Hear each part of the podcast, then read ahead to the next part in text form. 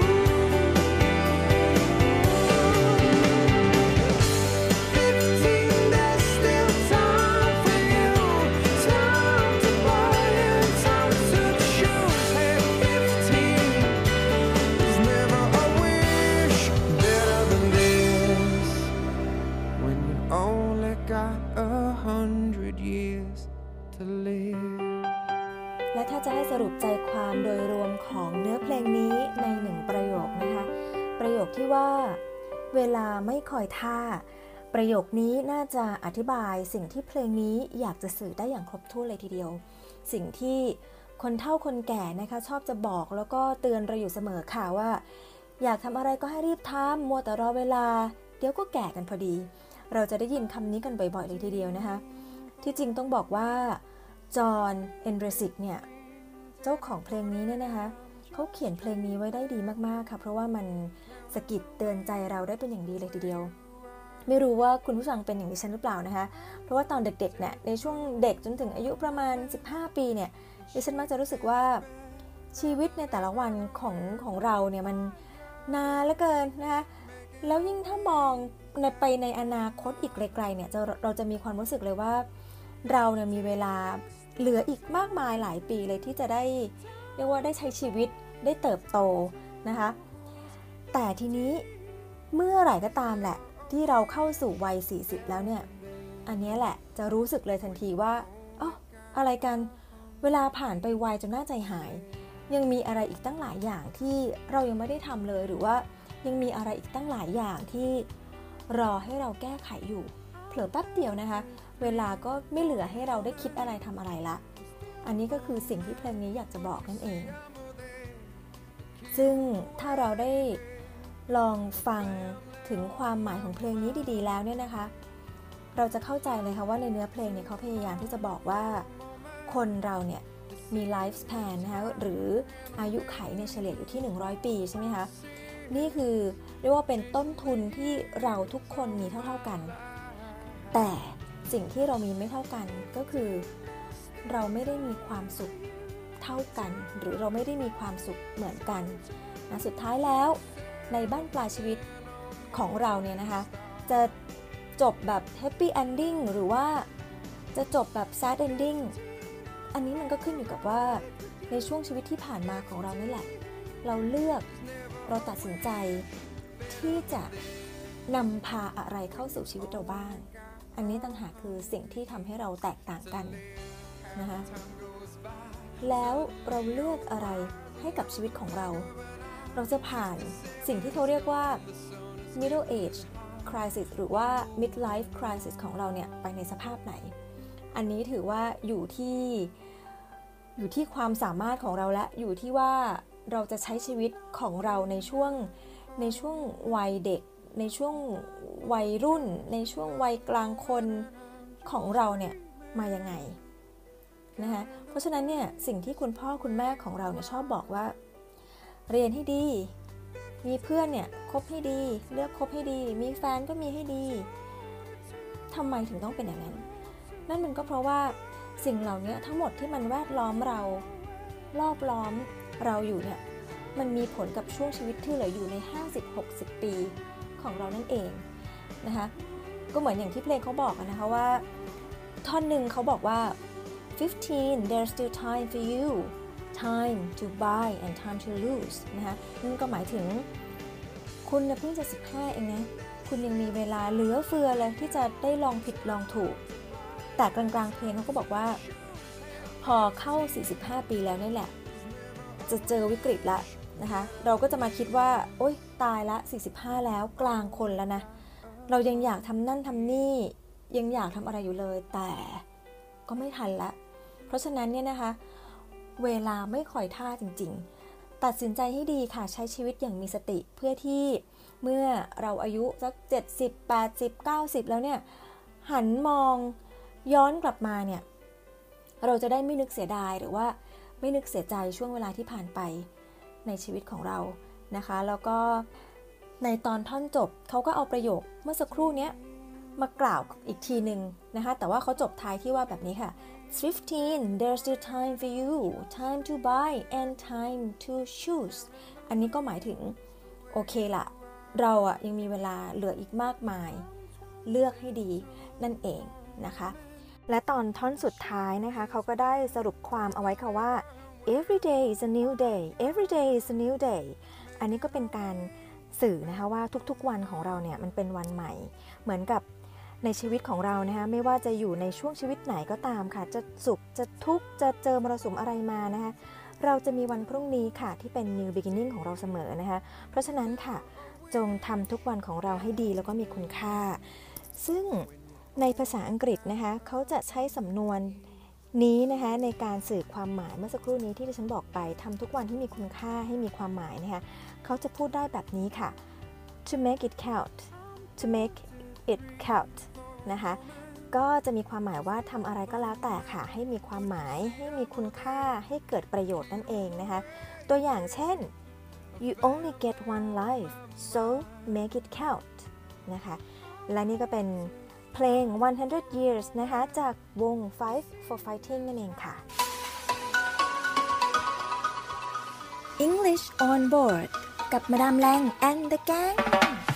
เอาแล้วก็ขอต้อนรับคุณผู้ฟังนะคะ เข้าสู่รายการ English on Board นะอย่างเป็นทางการอีกครั้งหนึ่งนะคะกับช่วงเวลา Navy Time ที่ก็จะมีผู้จัดรายการนะคะมาสลับสับเปลี่ยนกันบอกเล่าเรื่องราวต่างๆ ในแวดวงกองทัพเรือนะให้คุณผู้ฟังได้รับทราบกัน และในวันนี้นะคะก็เป็นหน้าที่ของดิฉันเองนะคะมาดามแรงแอนเดอ g แกงก็จะมาพูดคุยถึงเรื่องราวในแวดวงการเรียนการศึกษานะคะการเรียนภาษาอังกฤษ ไปพร้อมๆกันในช่วงเวลาเดินทางค่ะ ก็พบกันวันนี้นะคะ วันพฤหัสบดีที่ 24 มิถุนายน พุทธศักราช 2564 ค่ะ ซึ่งในวันนี้นั้นนะคะ ถ้าย้อนไปเมื่อ 89 ปีที่แล้วนะคะ ก็จะตรงกับวันที่ 24 มิถุนายน ปีพุทธศักราช 2475 นะคะ ก็จะเป็นวันสำคัญอีกวันหนึ่งของเราเลยก็ว่าได้ ซึ่งก็จะตรงกับวันสำคัญ สำหรับการสร้างประชาธิปไตยในประเทศไทยนั่นเอง เพราะว่าวันนี้เมื่อ 89 ปีที่แล้วนะคะ เป็นวันเปลี่ยนแปลงการปกครองจากระบอบสมบูรณาญาสิทธิราช ซึ่งต้องบอกว่ายืนหยัดมานานเลยทีเดียวถึง 150 ปีนะคะ ไปเป็นการปกครองในระบอบประชาธิปไตยนะคะ ซึ่งต่อมาในวันที่ 10 ธันวาคม พุทธศักราช 2475 นะคะ พระบาทสมเด็จพระปกเกล้าเจ้าอยู่หัว ก็ได้ทรงพระราชทาน รัฐธรรมนูญให้แก่ประชาชน แล้วก็การปกครองของประเทศไทยก็เปลี่ยนไปนับตั้งแต่นั้นเป็นต้นมานั่นเองค่ะ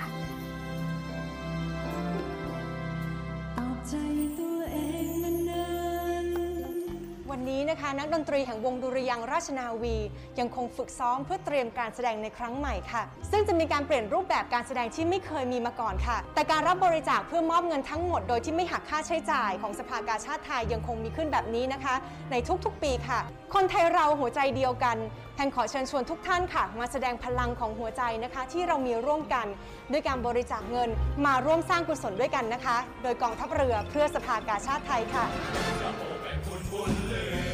กองทัพเรือร่วมกับสภากาชาติไทย กำหนดจัดการแสดงการชาติคอนเสิร์ตครั้งที่ 47 ประจำปี 2564 แบบ New Normal ในวันอังคารที่ 3 สิงหาคม 2564 เวลา 14 นาฬิกา ถ่ายทอดสดผ่านทาง Facebook Fanpage กองทัพเรือ Royal Thai Navy Facebook Fanpage The Thai Red Cross Society และ YouTube Live กาชาติคอนเสิร์ต Royal Thai Navy ขอเชิญชมและร่วมบริจาคโดยเสด็จพระราชกุศลบำรุงสภากาชาติไทย ได้ที่กรมกิจการพลเรือนทหารเรือ 024753081 หรือธนาคารทหารไทยธนชาติ หมายเลขบัญชี 115ขีด2ขีด50386ขีด6ชื่อบัญชี กาชาติคอนเสิร์ตครั้งที่ 47 และธนาคารกรุงไทย หมายเลขบัญชี 660ขีด4ขีด17792ขีด0 ชื่อบัญชี กาชาติคอนเสิร์ต ครั้งที่ 47 กองทัพเรือร่วมกับสภากาชาติไทย ช่วยคนไทยรับมือโควิด -19 เจอหาคืนนั้นเป็นที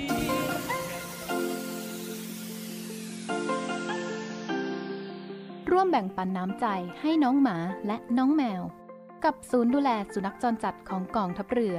เงินทุกบาททุกสตางค์ของคุณมีค่า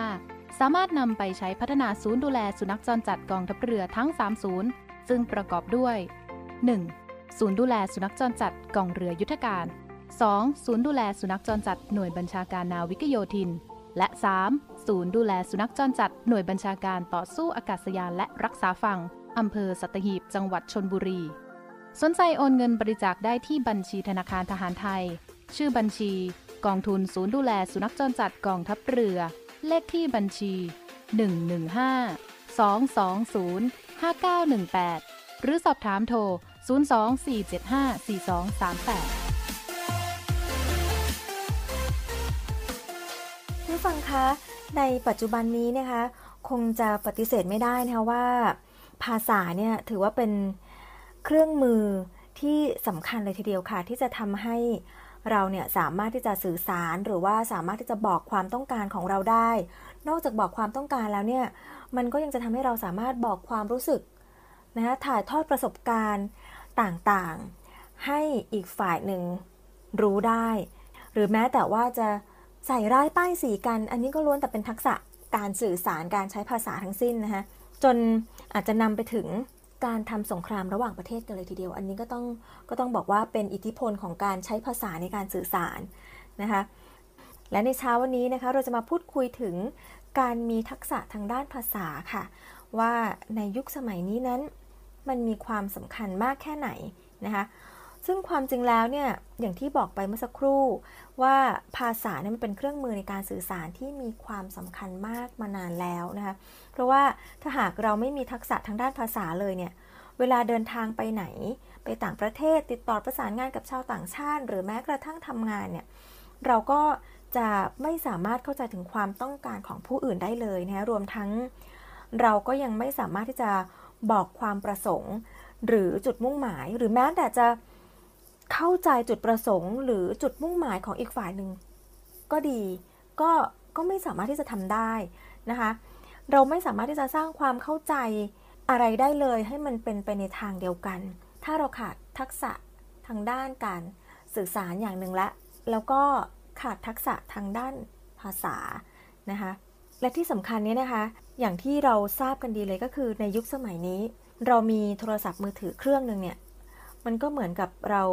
ย่นย่อโลกทั้งใบเนี่ยให้อยู่ภายในมือเรา เพราะฉะนั้นองค์ความรู้ต่างๆนะคะข้อมูลข่าวสาร หนังสือดีๆนะคะที่ถูกถ่ายทอดนะคะออกมาในรูปแบบของ ตอนนี้ก็จะมีเป็นอีบุ๊กนะคะแหล่งความรู้ดีๆ ในอินเทอร์เน็ตต่างๆเนี่ยศาสตร์ทั้งหลายที่เราสนใจต่างๆนานา มันอยู่แค่ตรงหน้าเราแค่นั้นเอง ค่เราเสิร์ชแล้วก็คลิกไปทุกสิ่งทุกอย่างมันก็จะแบบโอ้โหผุดขึ้นมาอยู่ตรงหน้าเราเลยนะโดยที่เราไม่ต้องเดินทางไปไหนเลย นั่นหมายถึงมันทำให้เราสามารถที่จะเรียนรู้สิ่งใหม่ ๆ แล้วก็พัฒนาตนเองได้ตลอดเวลา เพียงแค่ปลายนิ้วสัมผัสเท่านั้นนะคะแต่คุณฟังคะมันจะเป็นไปได้อย่างยากเย็นแล้วก็ยากลำบากมากเลยทีเดียวนะคะ ถ้าเราไม่มีทักษะ ภาษาที่เพียงพอที่จะเข้าใจสิ่งเหล่านั้นที่ถูกเผยแพร่ออกมาเป็นภาษาต่างประเทศ นั่นก็จะทำให้เราเสียโอกาสหรือว่าพลาดโอกาสอะไรไปได้มากเช่นเดียวกันค่ะ เราจะเห็นว่าเราเนี่ยนะคะสามารถที่จะแบ่งปันความรู้ไปสู่คนที่อยู่ในพื้นที่ต่างๆ ทั่วโลกได้ในพริบตาเลยทีเดียว มันจึงทำให้ทักษะทางภาษาเนี่ยกลายเป็นสิ่งที่พวกเรานะคะคนรุ่นใหม่แล้วก็คุณพ่อคุณแม่ใน ยุคสมัยนี้สมัยใหม่เนี่ยหันมาให้ความสนใจในการที่จะฝึกฝนภาษาให้กับเด็กๆมากขึ้นนะคะจริงๆ แล้วเนี่ยจะบอกว่าเด็กสมัยนี้พูดภาษาอังกฤษกันได้คล่องตั้งแต่ในวัยเด็กเลย เพราะว่าคุณพ่อคุณแม่เริ่มรู้แล้ว แล้วก็มีความระแวดระวังมากขึ้น เริ่มเข้าใจแล้วว่าโอกาสมันอยู่ตรงหน้าเรานี่แหละ เพียงแต่ว่าเราจะต้องมีความพร้อม คุณพ่อคุณแม่นี่เริ่มจะรู้แล้วล่ะ ว่า อืม โอกาสที่ดีมันก็มาพร้อมกับการที่เรามีทักษะภาษาที่ดีด้วยเช่นกันนะคะก็ทำให้เด็กๆ ในสมัยนี้สามารถใช้ภาษาอังกฤษกันได้อย่างคล่องแคล่วตั้งแต่เด็กๆนะก็ถือว่าเป็นเรื่องปกติไปละ ใครๆก็พูดได้ทั้งนั้นนะคะเด็กสมัยนี้นะคะ ก็ทีนี้แหละค่ะทำให้ต้องมาดูกันละถ้าโตขึ้นไปเนี่ยนะคะ ต้องมาดูกันที่ภาษาที่ 3 ละ จะตัดสินกันยังไงดี เวลาที่เราเข้าไปสมัครงานนะคะ แล้ว HR จะเป็นคนพิจารณาเลือกใครดี อันนี้ก็ต้องมาดูกัน ซึ่งดิฉันก็คิดว่าดีนะคะ เพราะว่าภาษาเนี่ยมันทำให้หูตาเรากว้างไกลค่ะ แล้วก็โลกที่มันดูเหมือนกว้าง มันก็แคบลงนะคะ ยิ่งใครเรียนรู้ได้มากกว่า ก็สามารถที่จะใช้ทักษะภาษาเหล่านั้นได้อย่างชำนาญ แล้วก็จะเป็นการเปิดโอกาสทางการเรียนการศึกษาการทำงาน แล้วก็เข้าถึงโอกาสดีๆ ได้ก่อนใคร ก็เหมือนกับเป็นการซื้อโอกาสให้กับตัวเองนั่นเอง นะคะยิ่งในโลกปัจจุบันนี้ที่การสื่อสารเนี่ยนะคะไม่ได้จำกัดอยู่แค่ในชุมชน หรือเมืองเล็กๆและ หรือว่าประเทศประเทศเดียวแล้วนะคะแต่เป็นการสื่อสารระหว่างกันทั่วโลกแล้วนะคะต่างพื้นฐานต่างภาษา ซึ่งต้องบอกว่าภาษาอังกฤษเนี่ยเป็นภาษากลางของคนทั้งโลกแล้วที่ใช้ติดต่อสื่อสารกันนั่นเอง แล้วนอกจากนั้นแล้วนะคะ นอกจากภาษาอังกฤษที่ถูกใช้กันอย่างแพร่หลายทุกๆ คนใช้ แล้วก็เป็นภาษาราชการของหลาย ๆ ประเทศด้วยแล้วเนี่ยนะคะ ก็ยังมีอีกภาษาหนึ่งก็คือภาษาจีนที่ตอนนี้เป็นที่น่าจับตามองเลยทีเดียวค่ะ เพราะว่าน้องๆหลาย ๆ คนนี้ก็เรียนภาษาจีนกันตั้งแต่เด็ก ๆ เลยนะคะ แล้วก็หลาย ๆ โรงเรียนค่ะจัดหลักสูตรมาเนี่ยไม่ใช่แค่ 2 ภาษาแล้วนะคะ ไทยอังกฤษแค่นั้นไม่ใช่แล้วนะคะ ในสมัยนี้นะคะมีกันถึง 3 ภาษาเลยทีเดียวค่ะ ไม่ว่าจะเป็นภาษาไทย ภาษาจีน แล้วก็ภาษาอังกฤษ ก็ต้องบอกว่าประเทศจีนเนี่ยเป็นประเทศหนึ่งที่มีการพัฒนาทั้งทางด้านเศรษฐกิจ แล้วก็ infrastructure อย่างรวดเร็วในเวลาเพียงไม่กี่ปีเท่านั้นเอง แล้วเมื่อไม่นานมานี้ที่มีข่าวนะคะว่าเพิ่งจะประสบความสำเร็จในการส่งนักบินอวกาศ 3 คนขึ้นสู่วงโคจร พื่อที่จะเริ่มต้นภารกิจสร้างสถานีอวกาศ แห่งใหม่ของประเทศ อันนี้ก็แสดงให้เห็นถึงความสามารถแล้วก็ความมั่นใจที่เพิ่มขึ้นทุกขณะของประเทศจีนนะคะในการที่จะก้าวขึ้นเป็นผู้นำด้านอวกาศของโลกนั่นเอง และในวันนี้นะคะ ในช่วงเปิดบ้านมาดามค่ะ เราจะมาพูดคุยกับแขกรับเชิญที่เรียกว่าไปใช้ชีวิตอยู่ในประเทศจีนมาเป็นเวลานาน เราจะไปพูดคุยถึงมุมมอง การใช้ชีวิต การเรียนการศึกษาในประเทศจีนกันว่าเขามีมุมมองยังไงค่ะ English on board กับช่วง Living Room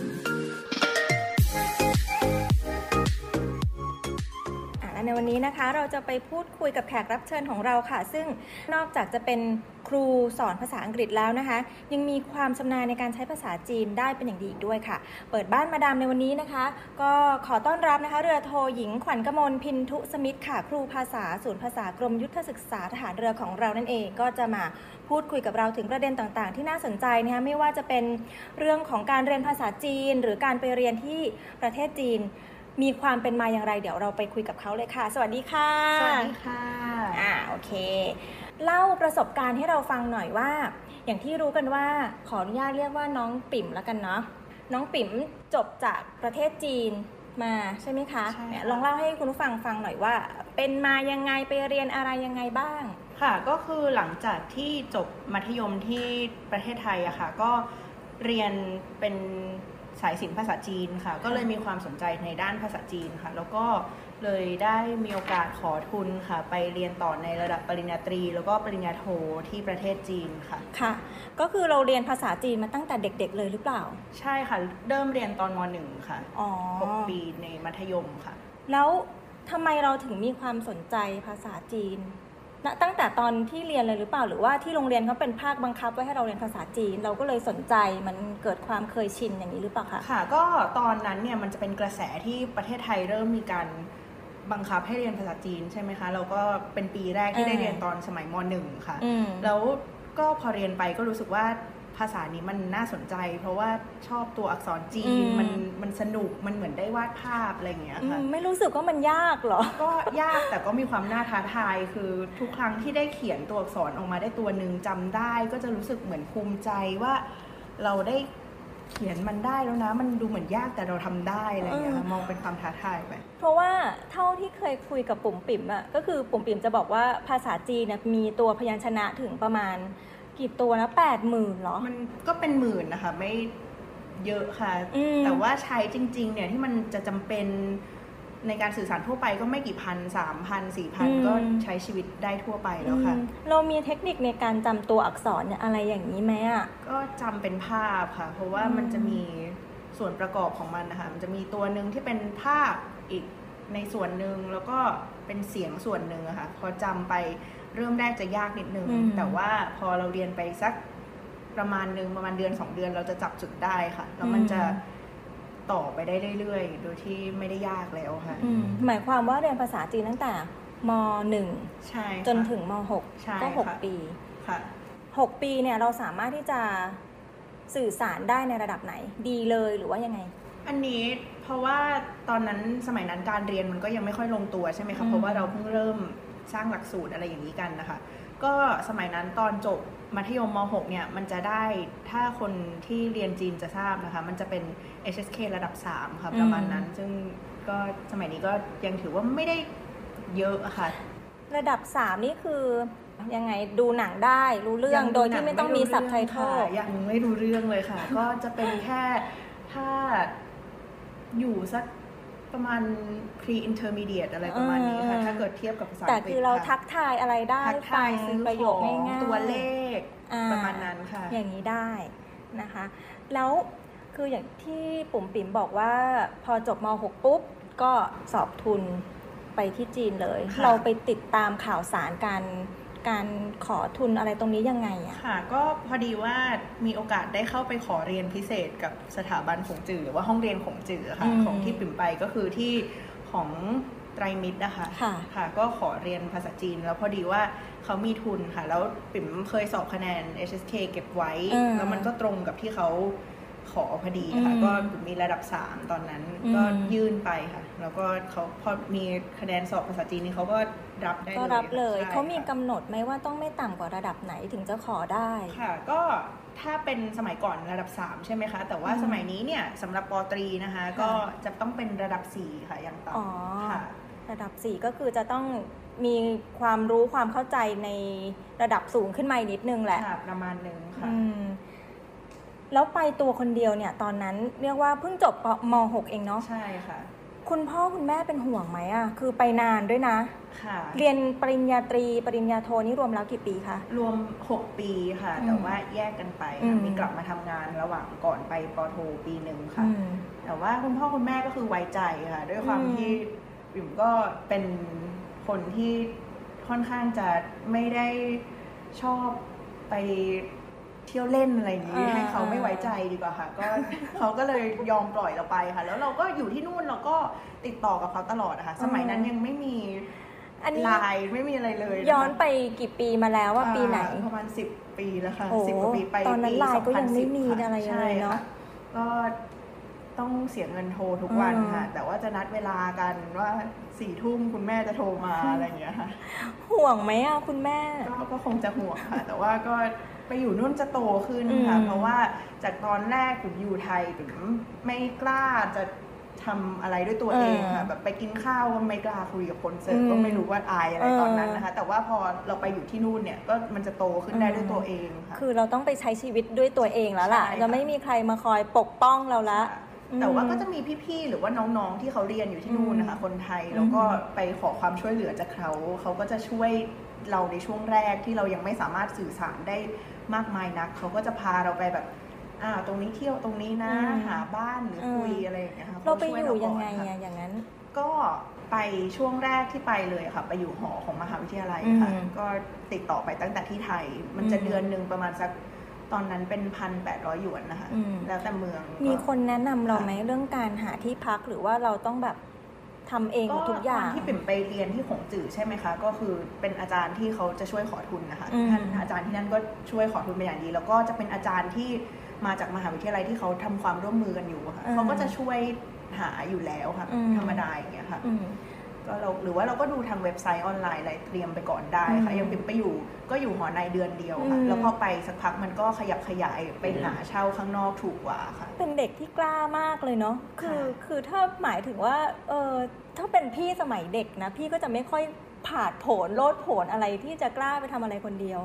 ตอนไปถึงเนี่ยเราต้องปรับตัวอะไรเยอะไหมไม่ว่าจะเป็นการเรียนการใช้ชีวิตอะแน่นอนนะใช้ชีวิตนี่คือต้องปรับเยอะมากๆ การเรียน การใช้ภาษาเราใช้ภาษาอะไรในการสื่อสารเป็นหลักค่ะอะ ก็คือ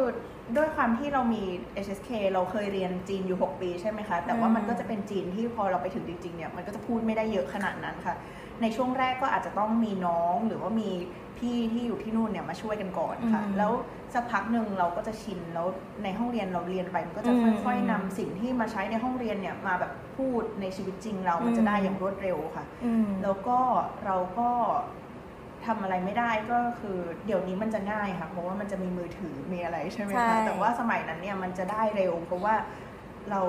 ต้องพึ่งพาอะไรไม่ได้เลยไงเราต้องโทรสั่งอาหารเราต้องไปติดต่อบ้านเช่าอะไรอย่างเงี้ยค่ะ แต่ว่าก็ค่อยๆพูดไป ก็สักพักมันอยู่ดีๆ มันได้เองค่ะเออมันจะได้อย่างรวดคือมันเป็นร็วทักษะการ survival จริง ๆ เนาะใช่ค่ะคือไปนู่นนี่คือจีนล้วนใช่ทั้งการค่ะอ่านการพูดอะไรใช่ทุกค่ะอย่างมันไม่มีภาษาอังกฤษเลยใช่ไหมพื่อนนห้องนี่ เป็นชาวต่างชาติทั้งหมดใช่ไหมคะ เพราะว่าหลักสูตรที่ปิ่มไปเนี่ยมันเป็นเหมือนคณะเรียนภาษาค่ะ อืมก็จะมีแต่เพื่อนส่วนใหญ่เป็นคนเกาหลี แล้วก็อืมมีรัสเซีย มีมองโก มีคนไทยอืม อะไรอย่างเงี้ยค่ะหลากหลายพแต่อทุกสคนมพูดควรภาษาจีนด้วยกันหมดในค่ะคณะมีกี่คนนะคะ ในคณะก็เออมันมีนักเรียนหลายแบบค่ะ แต่ถ้าเป็นอืม ปอตรีก็ห้องละประมาณสัก 20-30 คนโอ้อะไรอย่างก็เยเงี้ยอะค่ะ พอสมควรใช่ค่ะ อืม แล้วสนุกไหมโหสนุกค่ะ ก็แรก ๆ ก็คุยกันไม่รู้เรื่องค่ะ แต่ว่าพแล้วมันจะมีความสนุกก็คือเราเรียนภาษาอะไรเขาเหมือนเขาอินพุตเรามาใช่ไหมคะอืม เลิกเรียนเราก็เอาภาษาที่เรียนในห้องเรียนเนี่ยอืม มาคุยกันต่อออืม แล้วท็อปิกที่สามารถคุยกันได้อืมมันก็จะขยายขยายขยายไปไปเรื่อยๆ เรื่อยๆค่ะ หมายความว่าเขาก็ใหม่สำหรับ ภาษาจีนเหมือนกันเหรอ ใช่ค่ะ ก็คือทุกคนจะเป็นก็คือเป็นชาวต่างชาติด้วยกันหมดที่ยังพูดภาษาจีนไม่แข็งแรงมีเออด้วยกันทั้งหมด แล้วก็อืมสุดท้ายแล้วทุกคนก็จะสนิทกันมากเพราะว่าเหมือนเราหัดเรียนหัดพูดอะไรเอมาออยู่ด้วยกันนะเนาะใช่ค่ร่วมหัวจมท้ายมาด้วยกันเนาะใช่ค่ะอืมแล้วเราใช้เวลาฝึกฝนอยู่นานไหมกว่าที่ว่าจะรู้สึกว่าเฮ้ยฉันโอเคละ ฉันคล่องละ รู้สึกตัวว่าตัวเองเนี่ย ชำนาญภาษาจีนแล้วเนี่ยตอนช่วงไหนใช้เวลาอยู่คืกี่อปี จริง ๆ แต่ละคนมันจะไม่เท่ากันนะอืคะมเพราะว่าอย่างที่เคยบอกว่าเรียนที่ไทยมา 6 ปีใช่ไหมคะอืม แต่ไปนั่นจริงๆเนี่ยคนละเรื่องเลย ใช่ค่ะมันจะประมาณที่เคยเรียนมาทั้งหมดนะคะมันจะสามารถจบได้ภายใน 6 เดือนค่ะ แล้วเราก็จะเก่งมาก บางคนก็จะไปได้เร็วมาก แต่อย่างอืมพิมเนี่ยก็คืออยู่กันสักปี 2 ปีอะค่ะอืมถึงจะเริ่มแบบเอ๊ะตัวอักษรทั้งหมดที่อยู่ทำท้องถนน เริ่มอืม อ่านออกแล้ว แล้วก็เริ่มคุยกับ เจ้าของบ้านที่เราไปเช่าอยู่รู้เรื่องไปติดต่อทำอินเทอร์เน็ตอะไรเงี้ยอืมได้ทำหมดได้ค่ะอืมก็แต่ว่ามันก็ยังมีความยากแต่ว่ามันจะทำไปได้เรื่อยๆค่ะก็ก็ประมาณนั้นค่ะ แต่ว่ามันก็จะมีหลายหลากหลายเคสนะคะเพราะว่าอย่างปิ่มเนี่ยปิ่มกลับบ้านมาคือมาท่องหนังสือทุกวันอืมแต่ว่าถ้ามีเพื่อนในห้องหรือบางคนนะคะที่ถ้าเกิดไม่กลับมาอ่านหนังสือเนี่ย เขาจะตามไม่ทันค่ะ เพราะว่าอย่างที่รู้กันว่าภาษาจีนเนี่ยมันเขียนยากอืมใช่ไหมคะใช่ถ้าเราไม่ฝึกเนี่ยมันจะอ่านไม่ออก มันไม่เหมือนภาษาอังกฤษที่เราอ่านตัวอักษรได้ประมาณนึงอืมแต่ว่าของจีนเนี่ยมันจะมีความพิเศษว่าเราต้องกลับมาอ่านหนังสือทุกวันอืมมาท่องอืมตลอดสี่ปีปิ่มท่องทุกวันโอ้โหใช่ค่ะ แสดงว่ายิ่งเรียนมันก็ยิ่งมีอะไรให้น่าค้นหา มีอะไรให้เรียนตลอดเวลากับใช่กับไอตัวภาษาจีนเขาเนี่ยใช่ค่ะ ก็คือพอเรียนหลังๆเนี่ยมันอาจจะไม่ใช่ว่าเราเขียนตัวอักษรไม่เป็นแล้วค่ะแต่ว่าอืมด้วยความที่คำคำหนึ่งเนี่ยมันบางทีมันมีมันพ้องเสียงกันแล้วแบบอืมรูปไม่เหมือนคล้ายกันไปหมดอะรอย่างเงี้ยค่ะใช่ค่ะ เราก็ต้องมาเขียนว่าเสียงตัวเนี้ยคำเนี้ยมันคืออมตัวอักษรตัวนี้นะ ยังไงเราก็ต้องอืมฝึกเขียนทุกวันนะคะ มีไหมที่ว่าเราเอาไปไปใช้แล้วเรา พูดเพี้ยนแบบเหมือนแบบออกเสียงผิดแล้วมันผิดความหมายอะไรไปอย่างนี้มีไหมมีค่ะแบบว่าบางทีก็คือเวลาไปคุยกับออฟฟิศอะค่ะที่อาจารย์ที่เป็นธุรการอะไรอย่างเงี้ยค่ะอืมก็ช่วงแรก ๆ ไปก็คุยไม่รู้เรื่อง จะไปถามว่าปิดเทอมเมื่อไหร่เปิดเทอมเมื่อไหร่อะไรก็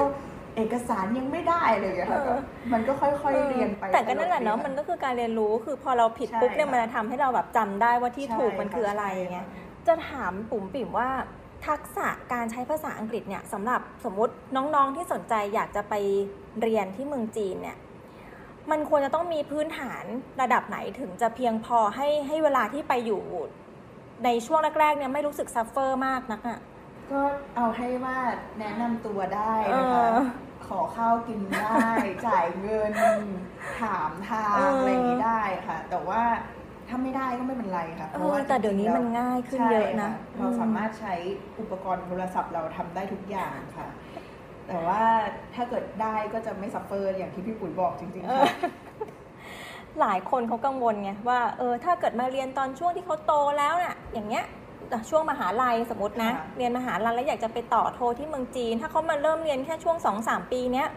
มันทันไหมมันเพียงพอหรือเปล่า จริง ๆ ทันนะคะ เพราะว่าบางคนเนี่ยสามารถ เริ่มเลยนะคะ จากไม่เป็นเลยเนี่ย ไปจนถึงสอบ HSK ที่ระดับสูง ๆ ได้อืมระดับ 5 ระดับ 6 ได้ค่ะอืมบางคนก็ปีเดียวก็ได้เลยอืมอย่างนี้มันก็เหมือนกับมันขึ้นอยู่กับ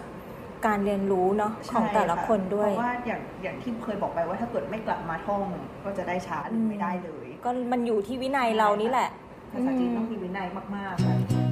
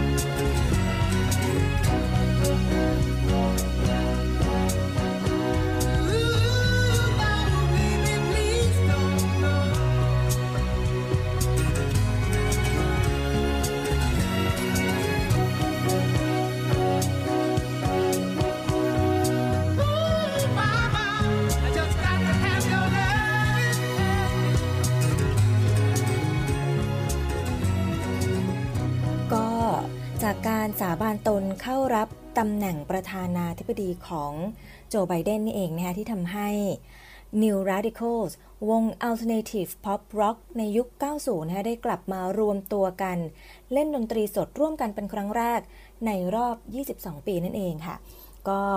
เพื่อเฉลิมฉลองให้กับการเข้ารับตำแหน่งของโจไบเดนประธานาธิบดีสหรัฐคนใหม่ แล้วก็รวมไปถึงคามาลา แฮร์ริสรองประธานาธิบดีคนใหม่ของสหรัฐอเมริกาด้วยนะคะโดยวงนี้ค่ะ New Radicals นี้นะคะเขาก็ได้หยิบเอาเพลงเมื่อสักครู่นี้แหละค่ะ You Get What You Give นะคะเป็น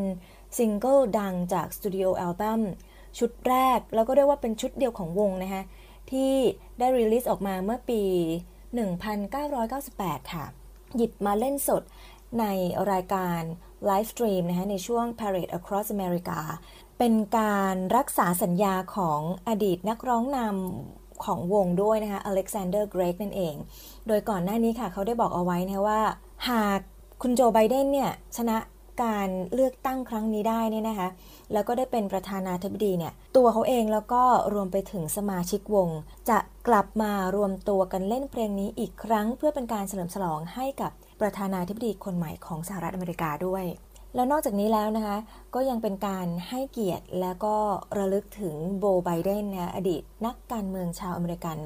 ผู้เป็นลูกชายของคุณโจไบเดนนี่แหละค่ะ เนื่องจากเพลงนี้ You Get What You Give นี้นะคะ เป็นเพลงโปรดของเขานั่นเอง เป็นเพลงประจำครอบครัวของไบเดนด้วยนะคะดักเอ็มฮอฟเองนะคะสุภาพบุรุษหมายเลขสองคนแรกในประวัติศาสตร์สหรัฐ ซึ่ง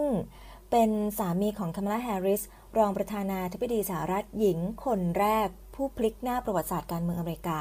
ก็เป็นอีกคนหนึ่งนะคะที่มี You Get What You Give นี่แหละ เพลงนี้เป็นเพลงโปรดของเขาค่ะ และนักร้องนำวง New Radicals นี่เองค่ะ Alexander Gregg คนนี้นี่แหละค่ะ ที่เป็นคนทำเพลงประกอบภาพยนตร์หลักนะคะ ให้กับภาพยนตร์เรื่อง Begin Again ถ้าใครจำได้นะคะ Begin Again เนี่ยออกฉายในปี 2014 ซึ่งเป็นหนังที่มีเพลงประกอบภาพยนตร์ แทบจะเรียกว่าเพราะทุกเพลงเลยก็ว่าได้นะคะ โดยเกรกนั้นนะคะก็ได้เฟดตัวเองไปทำงานเบื้องหลังอย่างเดียวค่ะ แล้วก็ทำงานให้กับศิลปินดัง ๆ ทั้งในอเมริกาแล้วก็อังกฤษนะเยอะแยะมากมายเลยทีเดียวค่ะ ฟังแล้วก็นึกถึงสมัยที่ตัวเองเรียนมหาลัยนะคะวงนี้เป็นวงที่ได้รับความนิยมมาก ๆ ในสมัยนั้นค่ะ English on board กับช่วง Living Room ทีนี้ มาเล่าถึงประสบการณ์หน่อยว่า ไปเรียนที่เมืองจีนเนี่ยเป็นยังไงมั่ง เพราะว่าอยากรู้ถึงระบบการศึกษาเขาเป็นยังไงแตกต่างจากของเราไหมก็ถ้าจะให้พูดนะคะปิ๋มเนี่ยก็คือไม่ได้เรียนคนจีน แต่ว่าอืมคณะที่ไปเนี่ยมันเป็นคณะชาวต่างชาติใช่ไหมคะแต่คือเราเรียนเราเรียนเราใช้ภาษาจีนเป็นหลักในการเรียนใช่ค่ะเลแต่ยว่าเหมือนเหมือนเป็นเด็กต่างชาติมาคุยกันอืมมันก็เหมือนอารมณ์เหมือน เรียนอักษรหรือศิลปศาสตอืร์มในประเทศไทย แต่อืมว่าแค่เพื่อนในชั้นเรามันเป็นภาษาเป็นชาวต่างชาติทั้งหมดอ่าใช่ไหมเราจะมีโอกาสคุยภาษาจีนได้เยอะอ่ามมากขึ้นนะคะ การเรียนเนี่ยมันจะไม่เข้มข้นเหมือนการเรียนกับคนจีนจริงๆเพราะว่าอืมคนเรียนจริงๆ เขาแข่งขันสูงมากนะคะอืมนอกห้องเรียนคือเขาไม่ไปไหนเลยเขาแบบเหรอเขากลับไปอยู่ในเหมือนอาคารเรียนรวมแล้วก็นั่งอ่านหนังสือตรงนั้นโอ้โหหรือว่าไม่งั้นก็เล่นกีฬาอะไรเงี้ยค่ะแต่ว่าอืมอ่านหนังสือเยอะแบบอืมเยอะมากอืมแต่ว่าถ้าชาวต่างชาติก็จะสนุกสนานหน่อยนึงค่ะเรียนเสร็จก็ไปก็จะเป็นอีกอารมณ์หนึ่งเลยใช่ค่ะไปปาร์ตี้ไปอะไรแต่ว่าสุดท้ายแล้วปาร์ตี้กลับมาก็ต้องมาอ่านหนังสือค่ะเขาปิ่มนะคะ เพราะว่าปิ่มค่อนข้างจะเป็นเด็ก ที่ชอบอ่านหนังสือแบบเขียนอะไรเงี้ยค่ะเออ ท่องศัพท์ไปก่อนผมปิ่มนี่เรียนสาขาภาษาศาสตร์เหรอ เป็นภาษาและวัฒนธรรมจีนค่ะ อืม เป็นเอกภาษาจีนค่ะ เรามีความหลงไหลอะไรในประเทศนี้หรือตัวภาษาเขาทำให้เรามาถึงขนาดเนี้ย ชอบชอบอักษรค่ะอย่างที่บอกว่าเขียนไปแล้วชอบมัเขียนสกใช่ไหมดีใช่ค่ะเออ ก็นั่งคัดทุกวันวันแบบคำหนึ่งคัดไปสิบยี่สิบคำอะไรเงี้ยค่ะแล้วก็นั่งคัดทั้งหน้าอะไรเงี้ยทุกวันเลย แล้วมาจนถึงตอนเนี้ยเรารู้สึกมีความประทับใจอะไร ในประเทศนี้เราเรียนรู้อะไรจากประเทศนี้บ้างเขาเขาให้อะไรเรามาบ้าง มาสร้างเราให้เป็นเราทุกวันเนี้ยค่ะปิ่มประทับใจเลยนะคะ จริง ๆ ก็คือประทับใจคนจีนนะคะอืมคืออย่างคนไทยเนี่ยอาจจะมองว่าเขาเสียงดังหรือว่าอืมอย่างที่เราเห็นนักท่องเที่ยวจีนอะไรอย่างนี้ใช่ไหมคะ แต่ว่าจริง ๆ ถ้าเกิดได้ไปอยู่กับเขาอะค่ะในประเทศอะจะรู้ว่าเขาเป็นคนที่จริงใจแล้วก็ สปอร์ตมาก อืมๆ ช่วยเราหมด อย่างปิ่มไปเช่าบ้านใช่ไหมคะ อืม อยู่ในหมู่บ้านคนจีนจริง ๆ ทุกคนจะแบบเห็นว่าเราเป็นชาวต่างชาตินะคะเราก็มีความช่วยเหลืออะไรหยิบยื่นมาให้เสมออมปิ่มกลับก็บ้านคล้ายๆกับคนไทยเหมือนกันเนอะใช่ค่มาช่วยยกกระเป๋าโดยที่แบบว่าเขาห่วงว่าของเราจะหายไงอืคะม เขาก็มาช่วยยกกระเป๋า หรือเจ้าของห้องเนี้ยค่ะ ที่เป็นไปเช่าเขาอยู่เนี่ย เวลามีปัญหาอะไรก็ช่วยตลอด อืม โทรศัพท์ ไปไฟดับอะไรเขามาให้ตอนกลางคืนกลางดึกเออหรือเพื่อนบ้านเขาเห็นปิ๋มใส่เสื้อผ้าที่มันไม่หนา ใส่รองเท้าแตะตามนิสัยคนไทยอืมออกไปเดินในใช่ฤดูหนาวใช่ไหมคะเขาก็จะแบบ โอ้ยทำไมใส่อย่างนี้ เขาเป็นร่างกายไม่อบอุ่นนะใช่ค่ะเหมือนเป็นเออพ่อเป็นแม่เป็นคุณยายของเราจริงๆเนี่ยค่ะเออเนอะ น่ารักค่ะ เพราะว่าอย่างพี่เนี่ยมุมมุมมองของพี่คือพี่มองมาจากคนภายนอกไงที่ไม่ได้เคยมีความรู้หรือไม่ได้ไม่ได้ศึกษาเรื่องเกี่ยวกับวัฒนธรรม ค่ะ ความอะไรอะครอบครัวพื้นฐานอะไรเขาเลยค่ะพี่ก็จะมองอีกมุมหนึ่งแต่อย่างปิ่มเนี่ยคือลงไปคลุกคลีอยู่กับเขาก็จะได้เห็นอีกมุมหนึ่งค่ะ อืมก็ดีนะถือว่าเป็นประสบการณ์ที่มีค่ามีค่าใช่ค่ะ มากๆ นะคะ อีกอย่างหนึ่งคือคนจีนเขาชอบคนไทยค่ะอืมเขาเขามีทัศนคติที่ดีกับคนไทยพอเขาเราขึ้นรถแท็กซี่หรือไปคุยกับชาวจีนเขาก็จะถามแบบมาจากไหนพอบอกว่ามาจากไทยอะค่ะเขาก็จะแบบเอาเขาดูละครไทยนะเขาเคยไปเที่ยวที่ไทยนะเขากินอาหารไทยแล้วเขาจะเอ็นดูเราเป็นพิเศษนะคะมันก็เป็นอืมว่าเราก็ภูมิใจในประเทศของเราในระดับหนึ่งแล้วเราก็ได้ฝึกแบบในการพูด มันเลยจะทำให้เราอะเรียนรู้ได้เร็วอะค่ะ เพราะว่าอืมเขา ด้วยความชอบคนไทยหรือว่าชอบชาวต่างชาติอะไรขอืองมเขาเขามีด้วยทัศนคติที่ดีกับเรามาก ๆ เนาะ ใช่ตอนเราไปก็จบมัธยมใหม่ ๆ เลยใช่ไหมอืคะมก็ยังเป็นเด็กยังพึ่งตัวเองไม่ได้ แต่ว่าสิ่งที่ประเทศจีนหรือว่าจริง ๆ แล้วต่างประเทศ ถ้าเราไปเรียนที่ไหนก็ตามเนี่ยคือการที่เราจะโตขึ้น อืม เราเราเราจะมี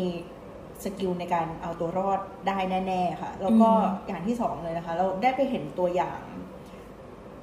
คนใน หลาย ๆ แบบมากขึ้นนะคะก็คือถ้าเกิดเราอยู่ในประเทศเราก็จะอยู่ใน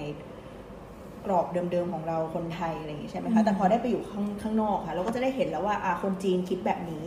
คนเกาหลีมีนิสัยอย่างนี้ฝรั่งเป็นอย่างนี้ค่ะเราก็จะได้เห็น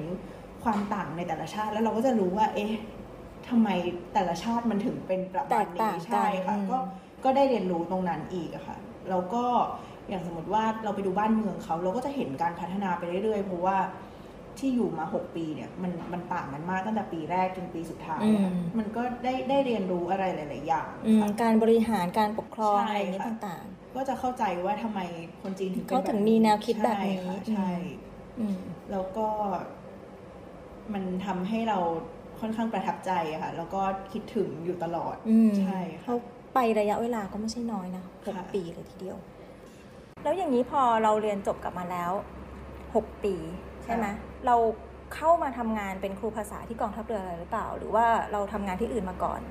ก็ตอนจบปตรีอะค่ะ ก็ไปทำเป็นครูโรงเรียนประถมสอนภาษาจีนอยู่ปีหนึ่งค่ะอืมอยู่ที่โรงเรียน อันนั้นคือสอนภาษาจีนใช่ค่ะ แล้วก็ไปต่อโทค่ะ แล้วพอต่อโทกลับมาก็กลับมาทำงานที่กองทัพเรือเลยอืค่ะมอืมแล้วศาสตร์ในการสอนเนี่ยต่างกันเลยนะ สอนภาษาจีนกับภาษาอังกฤษ อืมเราเราเรามองว่าการ approach เนี่ยมันต่างกันไหมวิธีการ จริง ๆ วิธีการน่าจะคล้ายๆกันอยู่นะคะอืมเพราะว่าที่ไปเรียนมาเขาก็จะสอนประมาณแบบเดียวกันเนี่ยค่ะอืมแต่ว่าภาษาจีนมันอาจจะยากหน่อยเพราะว่าเราต้องบิวนักเรียนให้เขา มาขยันเขียนมาขยันคัดไปกับเรา ภาษาจีนมันมันยากจริงใช่ๆค่ะอืมมันไม่ยากแล้วสอนเด็กค่ะไม่ยากเหรอที่ที่ปิ่มบอกว่าปิ่มไปสอนเด็กอ๋อสอนเด็กน้อยเด็กน้อยตอนนั้นมไม่ได้ให้เขียนตัวอักษรอืมนะคะยังเป็นแค่สร้างความสนใจอืมแบบว่าให้เน้นสนทนามากกว่าค่ะ แล้วก็เรียนเป็นวิชาเลือกหนึ่งหนึ่งคาบต่อสัปดาห์อะไรอย่างเงี้ยค่ะอืมแต่ว่าถ้าเกิดจะมาเรียนจริง ๆ เนี่ยมันจะต้อง ใช้ความตั้งใจต้องต้องมีความสนใจอะค่ะอืมเพราะว่าก็เข้าใจเลยถ้าคนไม่ชอบคัดหรือไม่ชอบเขียน มันก็จะลำมันบากจะนิดนึยางกค่ะอืมใช่ค่ะ แล้วพอเข้ามาสอนในกองทัพเรือแล้วเนี่ยจากโหมดครูภาษาจีน ก็ต้องกลายเป็นโหมดครูสอนภาษาอังกฤษ ก็อาจจะ จริง ๆ ก็ต่างกันค่อนข้างชัดเจนภาษาอืมภาษาจีนแกรมมามันจะง่ายค่ะถ้าเกิดอืมจากที่เราได้รับกรรมในการเขียนตัวอักษรไปแล้วเนี่ย แต่ว่าแกรมมาอะไรมันเหมือนภาษาไทยค่ะ ฉะนั้นมันมันมันง่ายกว่ามากค่ะ ในภาษาจีนเนี่ยพี่สงสัยว่าเขามีวิธีเขาเขามีสอนไหมไอ้สอนแบบแกรมมาจริงจังของภาษาอังกฤษมีไหมหรือว่าเรียนรู้ไปตามธรรมชาติอ่านหนังสือฟังอ่านป้ายเอาอะไรอย่างนี้ ก็เหมือนหนังสือเรียนปกติทั่วไปนะคะ จะแบบเรียนผ่านบทสนทนาแล้วก็ มาดูศัพท์ใหม่อะค่ะอืมแล้วก็เอา grammar เข้ามาจับก็เหมือนกับอืม approach ที่เรียนอืมภาษาอังกฤษค่ะ แต่ว่ามันอาจจะเป็น